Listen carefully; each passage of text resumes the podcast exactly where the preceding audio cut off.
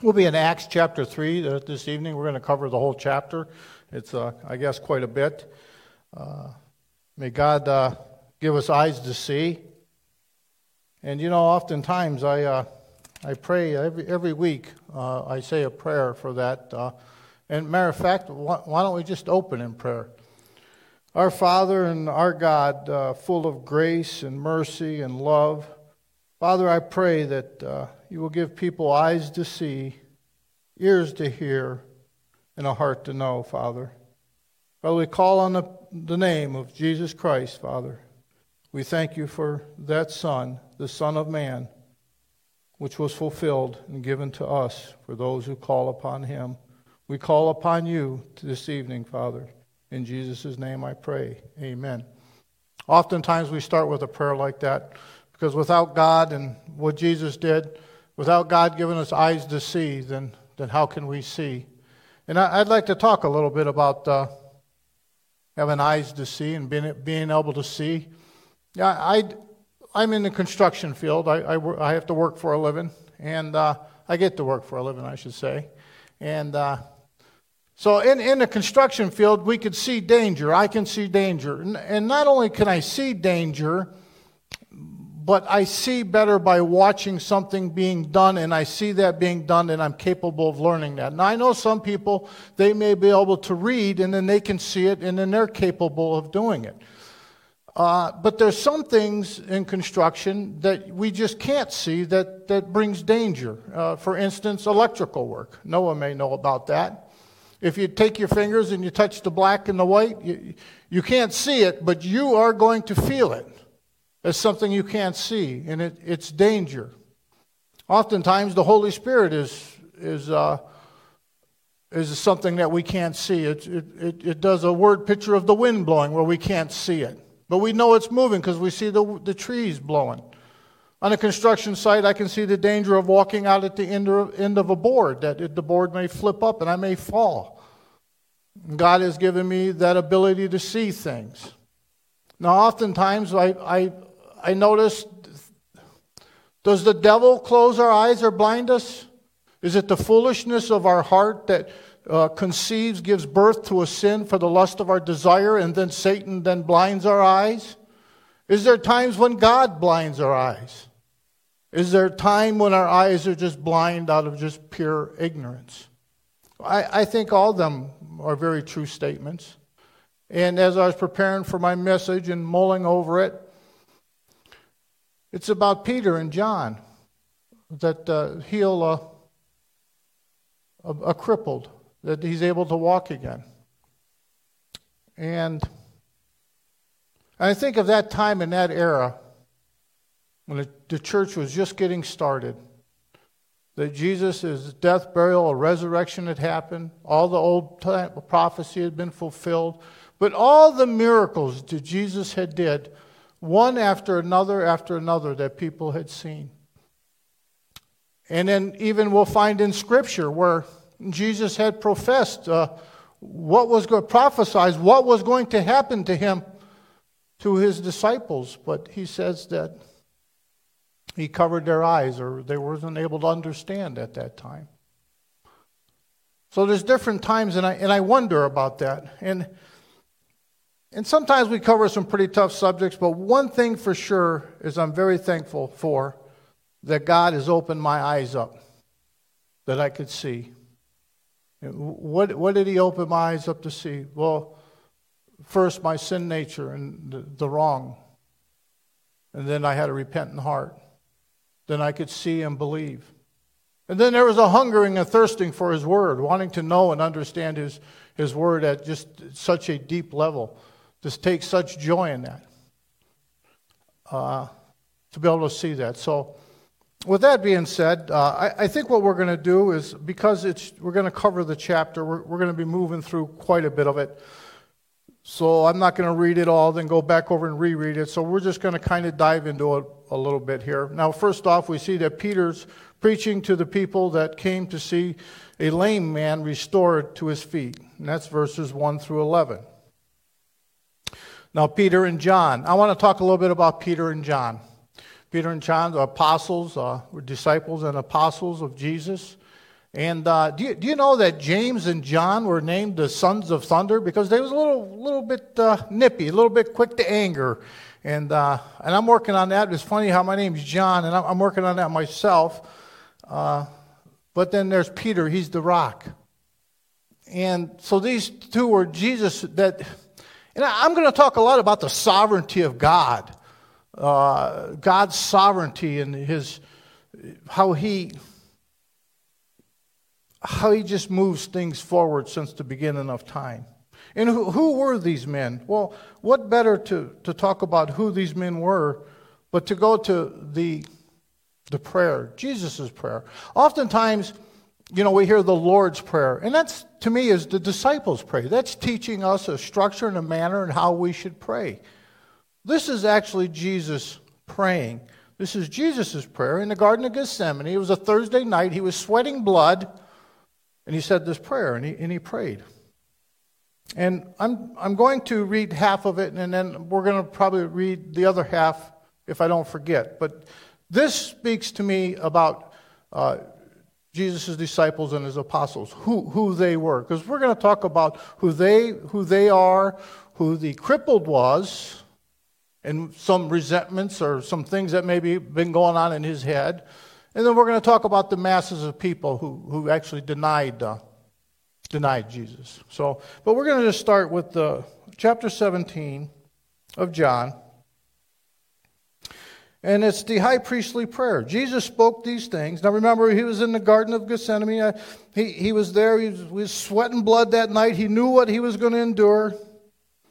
And he lifting up his eyes to heaven, he said, Father, the hour has come glorify your Son, that the Son may glorify you, even as you gave him authority over all flesh, that to all whom you have given him, he may give eternal life. And this eternal life that they may know you, the only true God, and Jesus Christ, whom you have sent, I glorified you on the earth having finished the work which you have given me to do. Now, Father, glorify me together with yourself, with the glory with which I had with you before the, found, before the world was. I have manifested your name to the men whom you gave me out of the world. They were yours, and you gave them to me. And they have kept your word. Now they have come to know that everything you have given me is from you. For the words which you gave me, I have given to them. And they received them and truly understood that I came forth from you. And they believe that you sent me. I ask on their behalf. I do not ask on behalf of the world, but of those whom you have given me for they are yours, and all things that are mine are yours, and yours are mine. And I have been glorified in them, and I am no longer in the world, and yet they themselves are in the world. And I come to you, Holy Father, keep them in your name, the name which you have given me, that they may be one, even as we are. I'm going to stop there. There's God's sovereignty and the providence of God through God's redemptive plan had chosen these men. We, we covered this a while back ago. He didn't, God doesn't call the qualified, He qualifies the called at this time in God's redemptive plan, before the foundation of the world, even, he had known that he was going to choose these men for a specific task.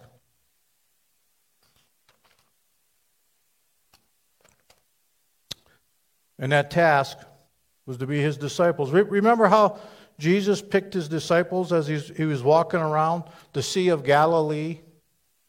John the, John the Baptist, the two of them were there. Then he says, I must diminish, he must increase. He started picking up his apostles.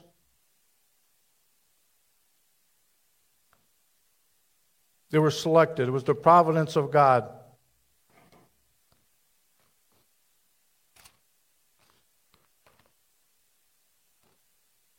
I'll put my glasses back on. So that, that was uh, John and Peter, divinely chosen. matter of fact, Paul, there was a word called ekloge, ekloge, that he was divinely chosen. Later on in Acts, we'll read that for a specific t- task. He was going, going, going to be the apostle to the Gentiles to proclaim Christ. It was a specific task that that God had, through his providence and his sovereignty, had chosen Paul that he was going to complete this task. And here we find that Jesus was praying in the Garden of Gethsemane. He was praying to God and thanking him for the men that he had given him. God had chosen them for a specific task, to do a specific duty. Uh, that's, that's who the apostles were. And these apostles were just fishermen. They weren't the, the, the, the, cream of the crop, that one would say. They had to go to work and catch fish, and they were in a small fish uh, village in Galilee. And he picked up all his disciples as he walked around there that he had, had been pre chosen before the foundation of the world, even that they were going to do this. As a matter of fact, God's redemptive plan, we was reading in Genesis this morning, in Genesis chapter 3, it started right then.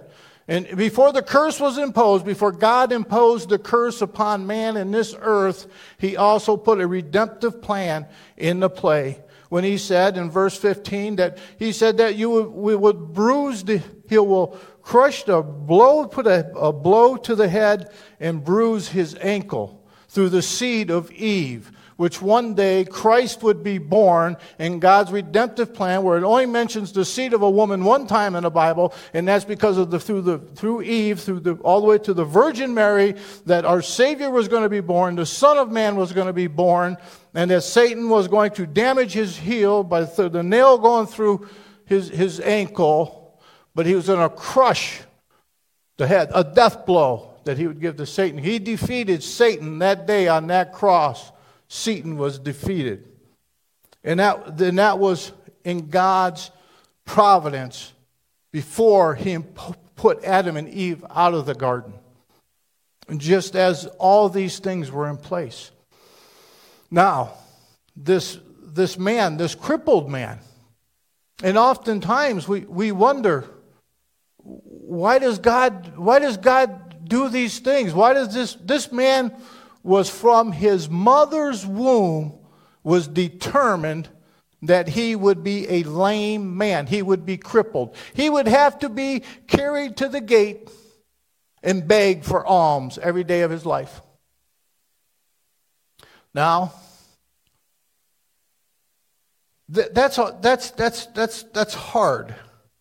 But this man, that's what he was. God made him for this purpose? And we know the short answer is it's going to show God's glory in everything. It's going to show God's glory in all bad or anything bad that we think, we endure it and it will show God's glory. And not only that, it will build our perseverance. We'll be lacking in nothing. Our faith will go stronger when we go through things like this. But I can only imagine what he must have been thinking, the resentments he must have had his whole life, wondering why he was the crippled guy that had to be carried, that he was told that he was a sinner, a sinner because of the Pharisees and the scribes. They, they clearly believed that if you were crippled or there's a defect, you must have been a sinner. We know that. And he lived with that every day of his life, and God had determined that this was the life that he was going to have. Now, I, I, I do want to just flip over to uh, John uh, chapter 9. Hopefully, I won't do a whole lot of flipping here. uh, well, here's Jesus. And, and you say, and we, we got, we, got to, we got to answer this question. Was it because he sinned or his parents sinned? Is, is that why that this man was, was crippled? Well, here's Jesus when he's in, in chapter 9 of John. And he, as he passed by, he saw a man blind from birth. And his disciples asked him, saying, Rabbi, who sinned, this man or his parents, that he would be born blind? Jesus answered, Neither this man nor his parents sinned, but this was so that the works of God might be manifested in him. See, it was, it was preordained. It was planned by God. It was the providence of God that this man on that was going to be, be blind. Was this the blind guy? Or was this the. But regardless, there's a blind guy too. And Let's talk about the blind guy for an example. But Jesus restores this blind guy's sight. And not only does he, he restores his sight, and it's the same reason that it the providence of God that it was going to show at this day and time that Jesus was going to perform this miracle because only a man of God or from God or from a could could possibly do these things to give a blind man sight and gave him sight. And his parents and, and they the, the pharisees and scribes they wanted to to uh, attack jesus. He's doing he's doing miracles on the sabbath and he must be from the devil and and all this nonsense. And bring the parents in. And the parents say ask him who who healed him. He's not he's a grown man and Jesus had, had come to him, he'd come back to Jesus, and they questioned him over and over. He's, he's a prophet, he's from God, he, he, he, he said to them. They, they throw him out. They didn't want to hear that business. And Jesus went to him. And not only did Jesus, he told them, uh, proclaimed who he was I'm the Son of Man. You've seen prophecy fulfilled today from the Old Testament. The Pharisees and the scribes, they're blind. They're blind. But today you see because I am the Son of Man who healed you. Do you believe? Yes, I believe. The blind man, not only did Jesus give him his physical sight, but he gave him spiritual sight and a spiritual rebirth when he believed. Uh, I just it's just just awesome. So there, there's there's more. There's another event when Jesus says it, it rains on the, the just and the unjust. Then he asks them, we're going to, hopefully, I'll remember to get to that point where the, I believe they would probably be in the priest in the, in the temple and they're doing their sacrifices and the, the romans had came in and sacrificed them and murdered them and the blood had just flowed down the, the, the gods uh, in, in the temple. And the same question comes in again. And then and god brings and jesus brings into the fact do, do you think there are any more sinners than the, the ones that the scaffolding had collapsed on? Uh, but that's that scripture we'll get that more towards a repentant type of uh, later on. But it's, it's the same scenario. It rains on the, it, it, two things. It rains on the just and the unjust, and uh, God's in control. I mean, it's just the providence of God that we see here these things happening. So now I'd like to just move along here and move along to the unrepentant and the, the ignorant sinner. Uh, and that's a, that's a one I really chewed on an awful lot. And I want to just, in verses 13 to 16, which because they didn't, did it through ignorance, let me back up. So, Peter and John professed the cure not to have been wrought by his or John's own power or holiness, but by God and his son Jesus. And through faith in his name, this man was healed. It had nothing to do with John or Peter. And oftentimes, miracles, all miracles that were performed through the Holy Spirit was always to point to Jesus. And if somebody's doing miracles and trying to glorify anything other than Jesus, they're, they're probably trying to glorify their pockets. Uh, that's just a side note. We didn't even need to go there. So, so here's Peter and John. They're saying they're taking no credit for this whatsoever. And, these, and this was in the miracle age, and these gifts of, of uh, healings and stuff was in the miracle age. I, I don't believe they're, they're on they're, they're, today. I don't think anybody can go in the hospital. And, and by the way, this man was healed when, when Peter grabbed him and he says, Get up and walk. He says, I don't have silver or gold to give you. They caught eyes. They looked at eyes. As they're walking into the temple, they see this man who's been sat there his whole life. They caught his eyes. They directly looked at him. He looked at them. They was thinking they was going to get silver or gold. And, and Peter says, No, we have no silver or gold to give you. See, but what they have to give you, they have the gift of, to be able to walk again to heal you. to, for this time, in this day, that they had the miracle powers to prove that they were the apostles sent by Jesus Christ. They healed this man. They says, grab this money, get up, walk. This man who was lame from birth had all his muscles and he got up and walked. And he was excited. He was jumping for joy and clicking his feet together. He knew going into the temple. And see, then we find out that, and I, I think it's kind of like the crowd mentality too. So now you have the religious people, the people at the time that were. Uh, remember earlier on now, I got to back up because when we did a message a couple weeks ago, we talked about the first day of Pentecost when many were saved. Uh, The Holy Spirit come down on them like tongues, and, and Jesus had uh, admonished or, or, or said to the Jewish leaders that it was, it was, was the one that you crucified to, to the religious leaders. It was the ones that you handed over and had them. He was admonishing them. He was, uh, he was cat, uh, pronouncing judgment on them. Well, now we find the, the people. Remember the people that were there and, and Pilate? Jesus was here, and was it Barabbas? And, and Pilate says, Pilate found no wrong in this man, Jesus. Found no, no, no wrong, no guilt in him. The biggest crime ever committed was the crime to our Lord and Savior, a sinless man that was, was found guilty and put to death. Did Pilate even knew? And he says, that on this day I'll free one. I'll free Barabbas or I'll free your king. I'll free Jesus.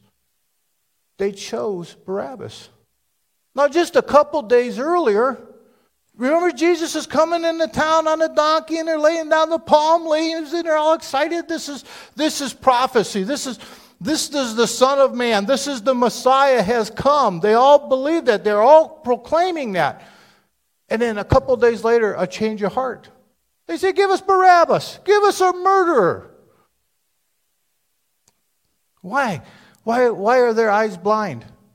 Was it out of ignorance? Was it God blinding their eyes? Was it, was it Satan that, that, that was there a sin or something being born in their, their hearts that they lusted for, that their eyes were blinded through?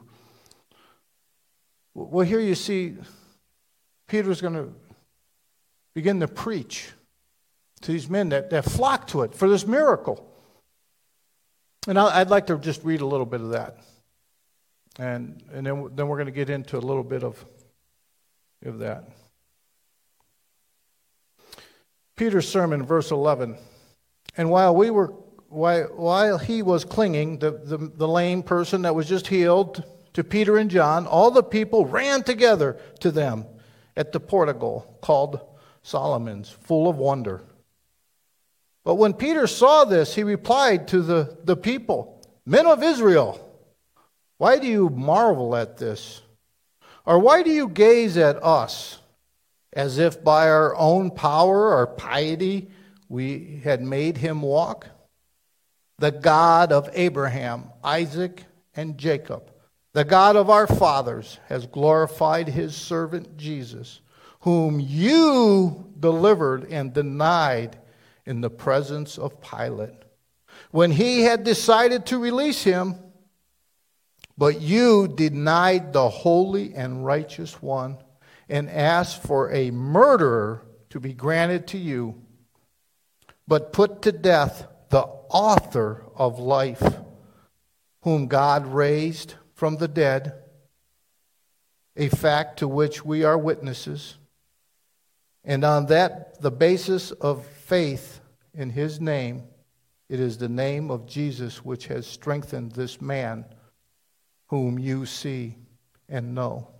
In the faith which is through him given him this perfect health in the presence of you all. See, a complete healing. In the miracle age, it was a complete 100% healing. It wasn't, they felt a little bit better. A complete healing had taken place. And here we, we see the, the reprimand, reprimanding them. reprimanding them, uh, judging, putting a judgment on them, making them feel conflict to their, to their hearts. The people that they, they, they chose Barabbas over Jesus.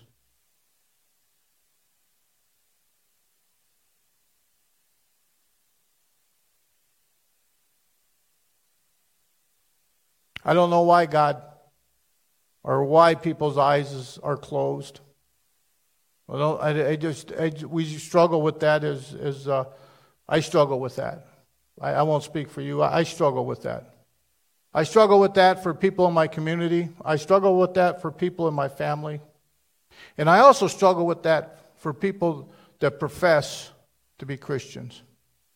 You know, my brother's done a wonderful job preaching through Matthew uh, chapter 5, the Sermon on the Mount. You know, the Sermon on the Mount is, is, is not uh, casting, casting judgment on the, the Muslim or the Buddhist or the agnostic or the atheist. It's, it's admonishing, it's, it's casting judgment on people who are literally able to read and understand, that they've read and they understand God's Word, they profess him as Lord. And Jesus says, Depart from me, you workers of iniquity. You, you, you didn't get it right. Your eyes were blind. You said, the, you, said the, you said the words, you read the text, but they didn't believe in their heart. They did not believe in their heart. They didn't have a true repentant heart. And so here I see a group of people the same way. I see people that were, were going to church and they, they believe they believe whatever they could believe that what the Pharisees and the scribes were preaching and teaching to them, but they made a choice that day to choose Barabbas over Jesus. Their eyes were blinded, and it it stirs up emotions in my heart. Uh, now. Later, later in, in this sermon, that, that uh, and then I'm going to read some of my notes. But later, I'm just going to get through the, this. Later in the sermon here, Peter, after he's calling them out, well, one main thing we got to remember here, too, because after this, after verse 17, let me just pick up right there. This is very important. This is very important for uh, eternal salvation, for understanding. And I just, I love, I, I just love our God that you talk about a God full of patience and love and grace. That he, he's throwing them, he's throwing them out a line here right now. This is, this is a line he's throwing out to them. Okay? He's saying, listen, he, he, he's giving them something to grab a hold of here. Verse 17.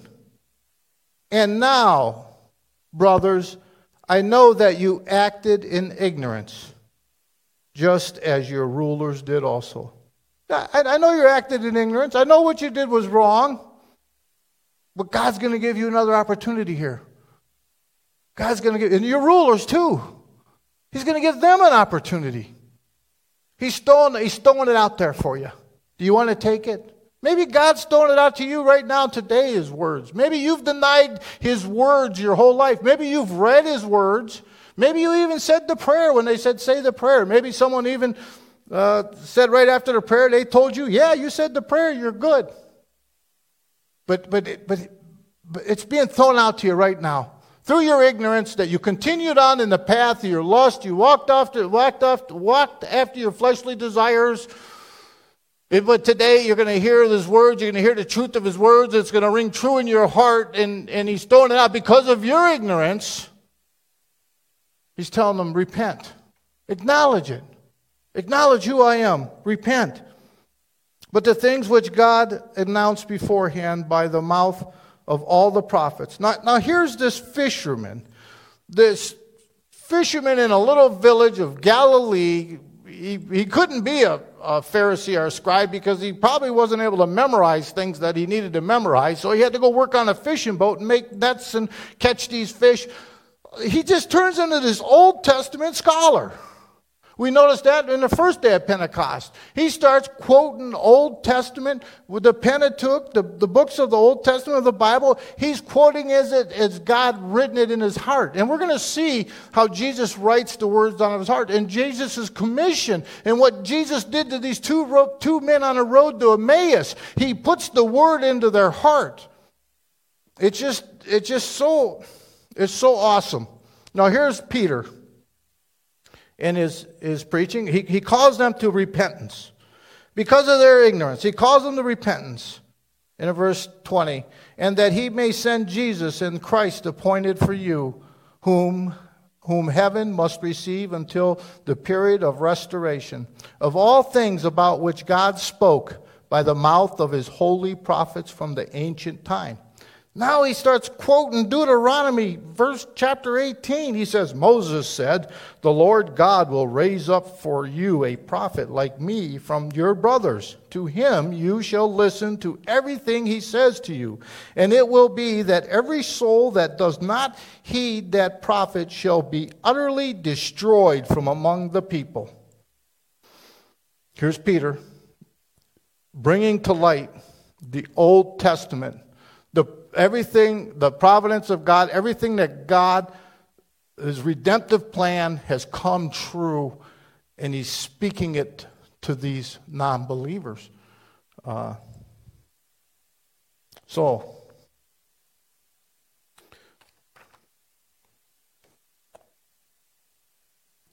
one thing that we, we, we need to keep in mind here, I wanted to bring up the fact that because we're talking about this this man Jesus again.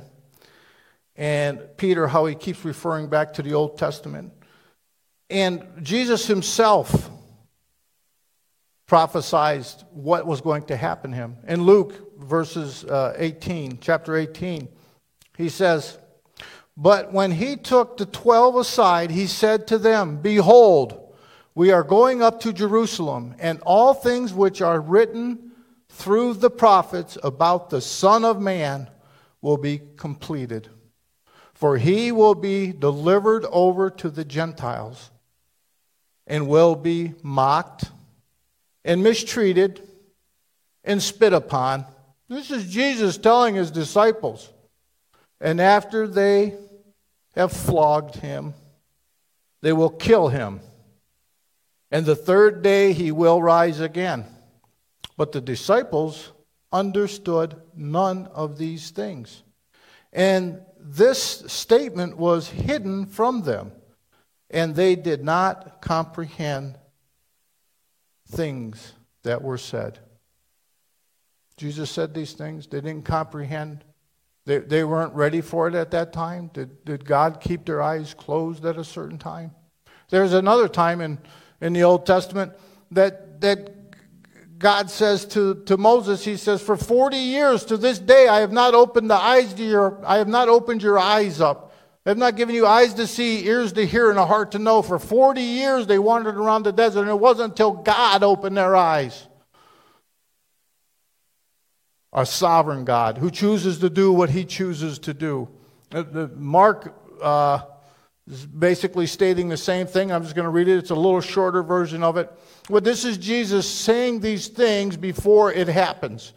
And by the way, in the Old Testament, if you proclaimed to be a prophet, you had to be 100% right all the time. It wasn't, you missed something, they were going to, but they, they, they, they stoned them and killed them all anyhow. But you get stoned and killed a lot quicker if you were not to tell the truth. And today we have a lot of people that will call themselves a prophet, but they're, they're, they're hitting, their, their batting average is not too good. But here we see this man, Jesus, he's, he's hitting 100. Everything he said comes true. All the Old Testament uh, that was prophesied had come true, it had been fulfilled, and now we're, as New Testament preachers and teachers, we're actually Old Testament ones because we continue to go back into the Old Testament. And I never really thought of that before. I thought, oh, just that Old Testament, that's pretty tough stuff. But week after week, we're quoting the Old Testament. We're quoting Deuteronomy. So here's Mark. For he was teaching his disciples, Jesus was teaching his disciples and telling them, the Son of Man is, and by the way, the Son of Man is, is a quote from the Old Testament. The Son of Man is to be delivered into the hands of men, and they will kill him. And when he has been killed, he will rise again three days later. But they did not understand this statement, and they were afraid to ask. Their eyes were blinded. My eyes were blinded for most of my life, and my eyes are probably still blinded to some things. Uh, a little bit more scripture here in Luke chapter 24. Then he said to them, These are my words that I spoke to you while I was still with you, that everything written about me in the law of Moses and the prophets and the Psalms must be fulfilled. And here in John, I like this one in John chapter 16. He's, he tells us, and this kind of like, it, it, it, this is where we take a big part in this, brothers, believers. We take a big part in it. We're, we should be taking an active role in what's going on. We shouldn't be sitting on the sideline here waiting for the rapture. I'm waiting for Jesus to come back. This world is just, it's just terrible. I just can't live in it no more. It's just, oh my goodness. I, I just can't wait for the rapture. And, and uh, we're, we're going we're gonna talk about these guys on the road to Emmaus and, and see what their mentality was. It's the same thing's been going on for 2,000 years. We got people that, that, that are Christians, professing Christians today in this world. They're just like the two guys on the road to Emmaus. We're going to cover that and get into that. But it says here in John 16, it says, And when he comes, he will convict the world concerning sin and righteousness. Well, Jesus has come. He's in all authority. He's sitting at the right hand of God concerning the sin and righteousness and judgment concerning sin because they do not believe in him. See, the people do not believe in him. We have a job as believers to do what? To pronounce sin, to acknowledge people's sin, righteousness, and judgment. It's telling us these things that this authority has been given to us through him. And we're going to get into that a little bit. But we got to get to the, to the road to Emmaus. We got to get to these two guys on the road to Emmaus. You know, I, I had to back up a little bit because we're working our way through the, uh, the book of Acts. And this was uh, Luke, the author of Acts. And this was at, at the end of uh, at the end of his first book. This is the second volume, is Acts that we're going through. So this is this is this is really good. And now now Jesus' death, burial, and resurrection had occurred. Uh, the women, Mary and uh, another woman, went to the tomb, and he wasn't there, and uh, there was uh, the couple angels there, and why are you looking for the living among the dead? And, and these men, they're walking on the road to Emmaus, and they're talking to one another about this man that come from God. He was a prophet. He was from God. He did all these miracles, and they're talking back and forth, just like we talk back and forth about God. We get together with Logan and Noah and Wesley. We sit around. We, we Pastor Cliff this morning. We're talking about God. We just love talking about all the things about God, what He's doing in our lives, and and uh, and, and, these two guys are walking on the road to Emmaus, and here comes Jesus. He just comes out of out of nowhere. He starts walking with them, and and he says, he he he stops their eyes from for them to know who He is. There again, God just putting a cover over their eyes. But let's just read a little bit of this uh, on this road. It's just so exciting what's taking place here. They're on their way to Emmaus, which was six stadia from Jerusalem, and they were conversing with each other about all the things which had happened, all the miracles that you could fill up all the books of this whole world that Jesus had done. And it happened that while they were conversing and debating, Jesus himself approached and was going with them.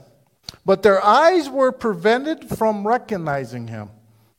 I pray that God gives you eyes to see today. It takes God. And he said to them, Jesus said to them, What are these words that you are discussing with one another as you are walking? And they stood still, looking and said, and one of them, named Cleopas, answered and said to him, Are you the only one visiting Jerusalem, unaware of the things that have happened here in these days? Like, You're, everybody knows what's happened. The, the, the prophet, the great miracle worker came, and you're like, You're the only one that don't know? And he said to them, What things? And they said to him, The things about Jesus, the Nazarene, who was a mighty prophet in deed and word, and in the sight of God. And all he was deed and word and his miracles in the sight of God and all the people and how the chief priest and our rulers delivered him to the sentence of death and crucified him. But we are hoping that it was he who was going to redeem Israel. Indeed, besides all this, it is the third day since these things happened. Now, let's just stop there a second. What, why did they not believe that this was the Messiah? I'm, I'm going to tell you why. They didn't read their Bible enough. well, yeah. And we need to read our Bible.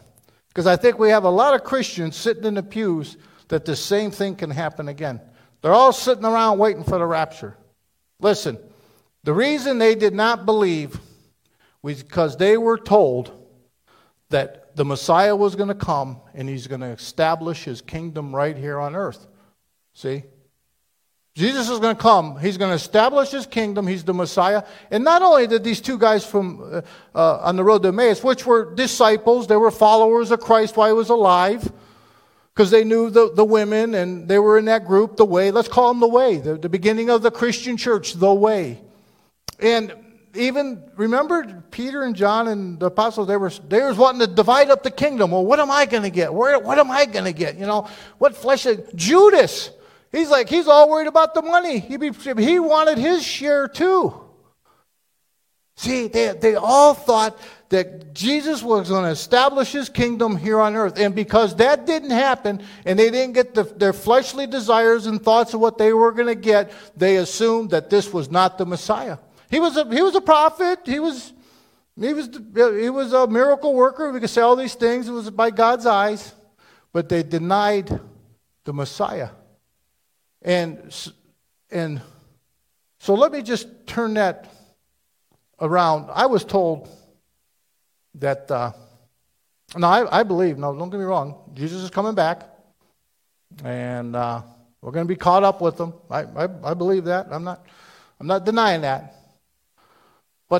I'm, I'm a little leery on this part where uh, the, the, this tribulation period and all this business and then three and a half years and then I, I, I, am just and that millennium is out of the revelations and i'm like hmm i'm really starting to and i'm thinking to myself what has this done to me?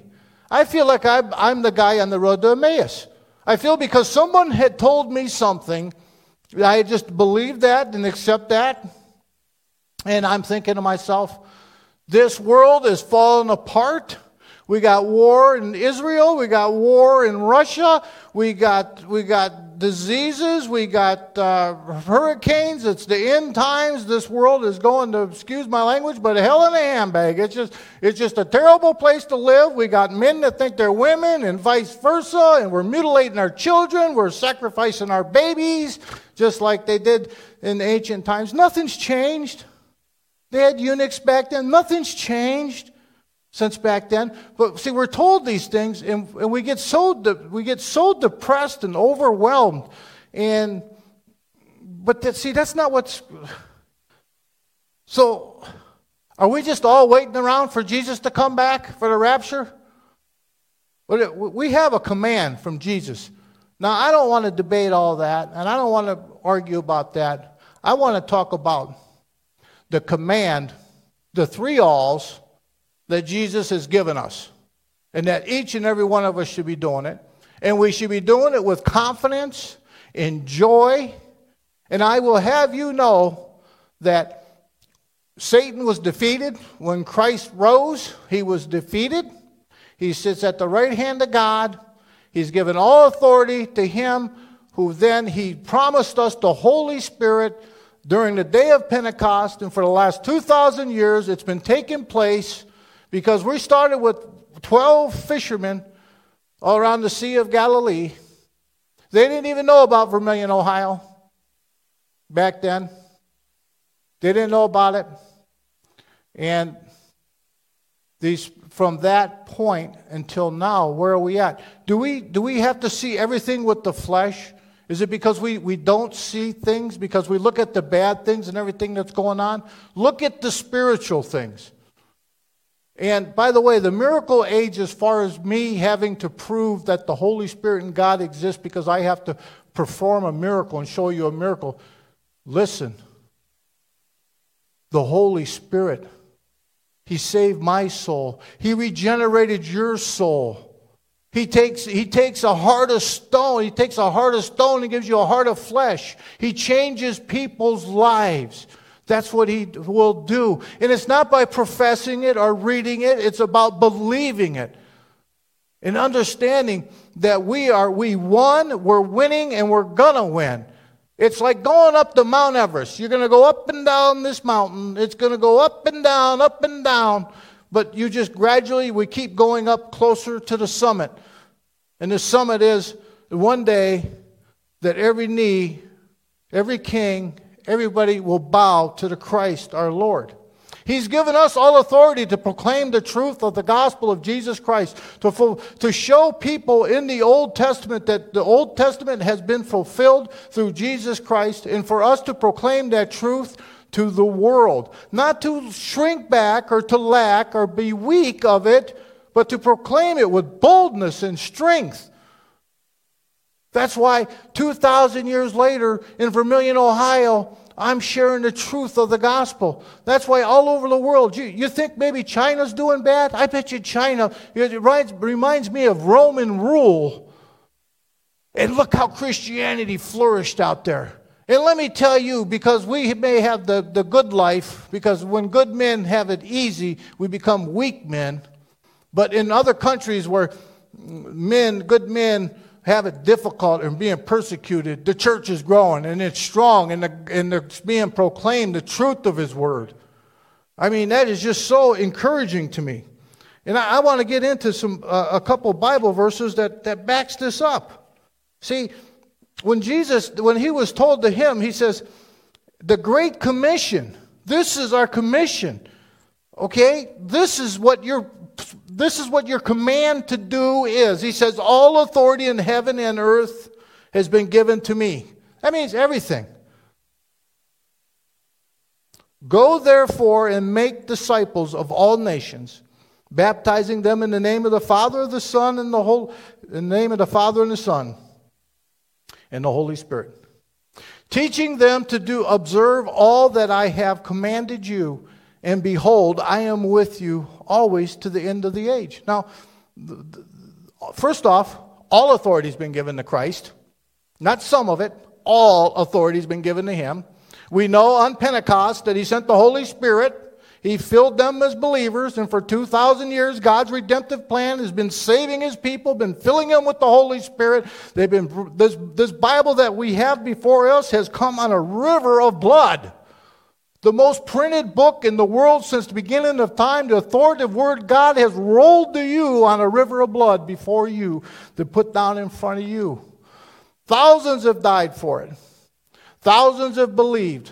It's a spiritual war we're in. We don't battle against flesh and blood. We're, dealing with false ideologies and thought processes where people want to convince you of something other than what's going on. It's a spiritual battle that we cannot see. And when he says all authority has been given to him, and he's given us the Holy Spirit, he's put that into our hands, and he's told us to there go for it to all nations. He tells us all nations, not just, just here or there, all nations, every nation, the whole planet, the whole world, is we're able to walk across it, go there, and to and do what? All that I have commanded. We are to teach, to make disciples. Now, the pastor is going to be doing a message on disciples next week. Uh, the, making disciples is not evangelism. That's the first start. That's not evangelizing. You accept Christ and you come in. Making disciples is teaching them the Word of God. Just as these two men were on the road to Emmaus, and Jesus pointed out to these two men all in the Old Testament how prophecy has been fulfilled where Jesus was at in every letter of the Old Testament. Just as Peter knows every letter of the Old Testament, just as Jesus was proclaiming the Old Testament, every letter of it, just as the people were speaking in other languages to the other people, the Old Testament, and was all pointing to Jesus, the Messiah had come, he's here, he's reigning, and he reigns on his spiritual kingdom. He sits on a spiritual throne in heaven. He's not sitting on a throne over here on this earth. He sits above all, and he has all rule and all authority over all. So it's all nations to make these disciples, teaching what we have commanded them. Now, Hebrews is a very interesting verse. And I like this verse because it's that eye thing again. It's not being able to see.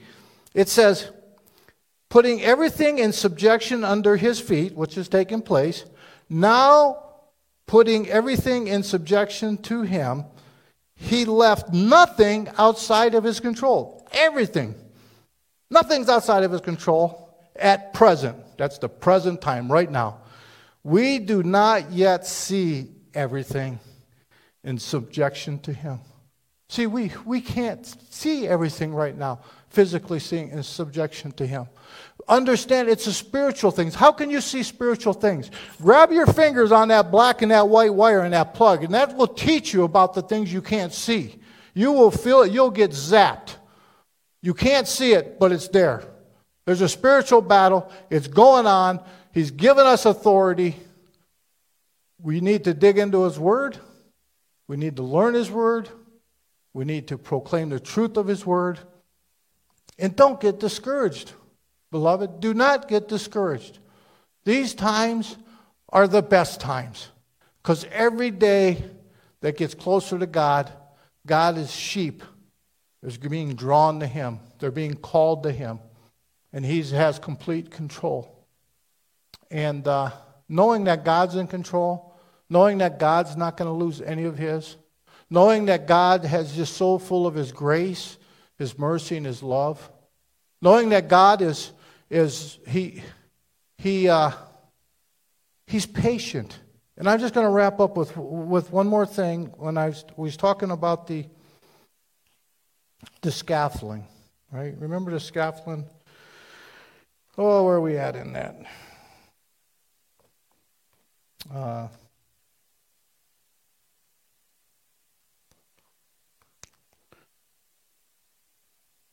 here it is.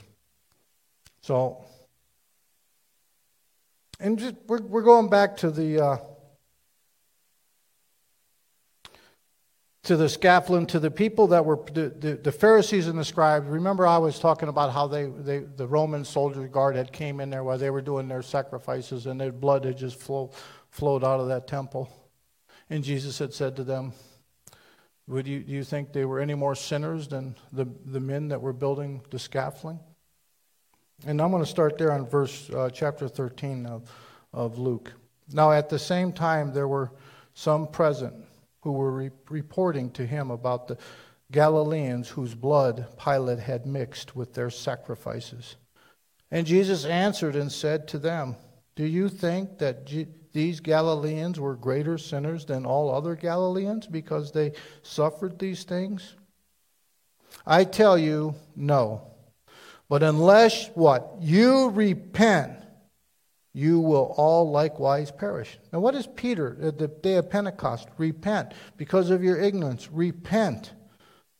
See, God's long suffering. Repent. Such were some of you. He says, I tell you, no, but unless you repent, you will all likewise perish. Or do you think that those 18 on whom the tower of Siloam fell and killed them were worse offenders than all the men who lived in Jerusalem? I tell you, no. But unless you repent, you will all likewise perish. Then he goes on to tell this parable. And this is a, this is a very interesting parable. He says, And he was telling this parable a man had a fig tree which had been planted in his vineyard. And he came seeking fruit on it and did not find any. And he said to the vine vineyard keeper, Behold, For three years I have come seeking fruit on this fig tree without finding any. Cut it down. Why does it even use up the ground? Sinner, why do you even waste another breath that God's given you? This vine grower said, Cut it down. Why do you even waste another breath? Why does that, why does that fig tree spend another day in that dirt that God made? And this is a parable Jesus is telling. And he answered, and he said to him, Let it alone, sir. For this year, too, until I dig around it and put manure, and if it bears fruit next year, fine. But if not, cut it down.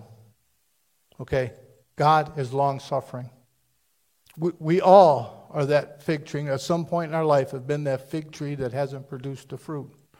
But God, with His patience and His mercy, said, No, no, go another year. Let's dig around it and give us some fertilizer. Put some, put some God's word in it. Begin to pray. If it begins to bear fruit, Peter, because of your ignorance, I'm, I'm, I'm going to throw a rope out there to you. Because of your ignorance, what you've done, repent, believe, repent. That, that is a loving God. A loving God that the prophecy was fulfilled, that, that he, he said that was proclaimed through Moses that this man Jesus was going to be born and die a horrific death for our sins. That's what our God did for, for each and every one of you. So, sinner, don't be cut down today. If God's given you time to take another breath, use that breath to repent. Call on the name of the Lord.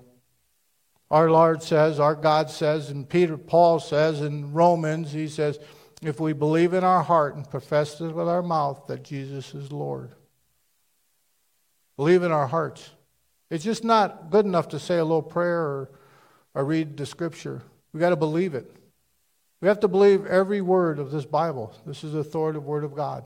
We have to accept it. We don't always, we may not always understand it. I know it's difficult. It's difficult for me at times. I just have to accept it as the authoritative God's of God's word without error. Just accept it. Pray for wisdom. God, I pray for wisdom. I, I don't understand all these things, but I'm praying for your wisdom, God.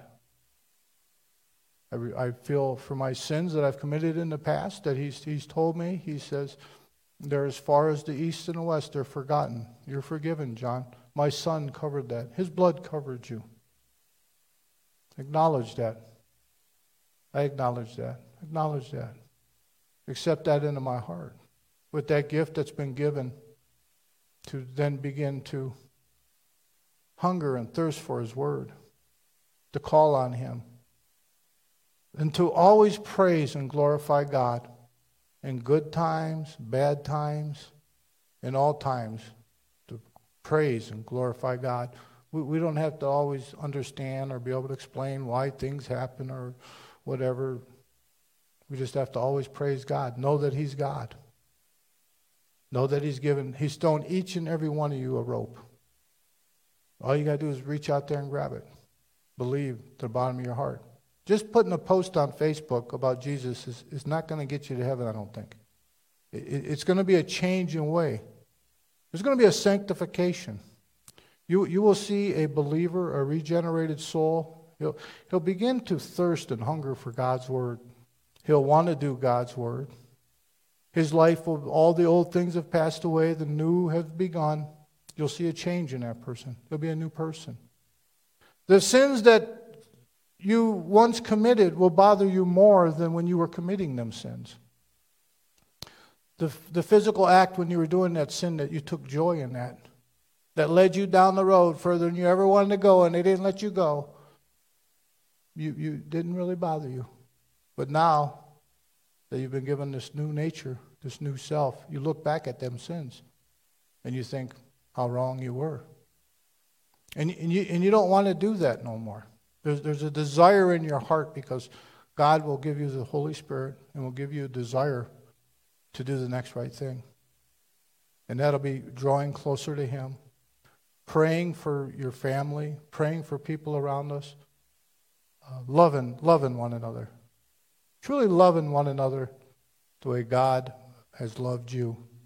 It's not contingent upon uh, what, what, what we do for Him.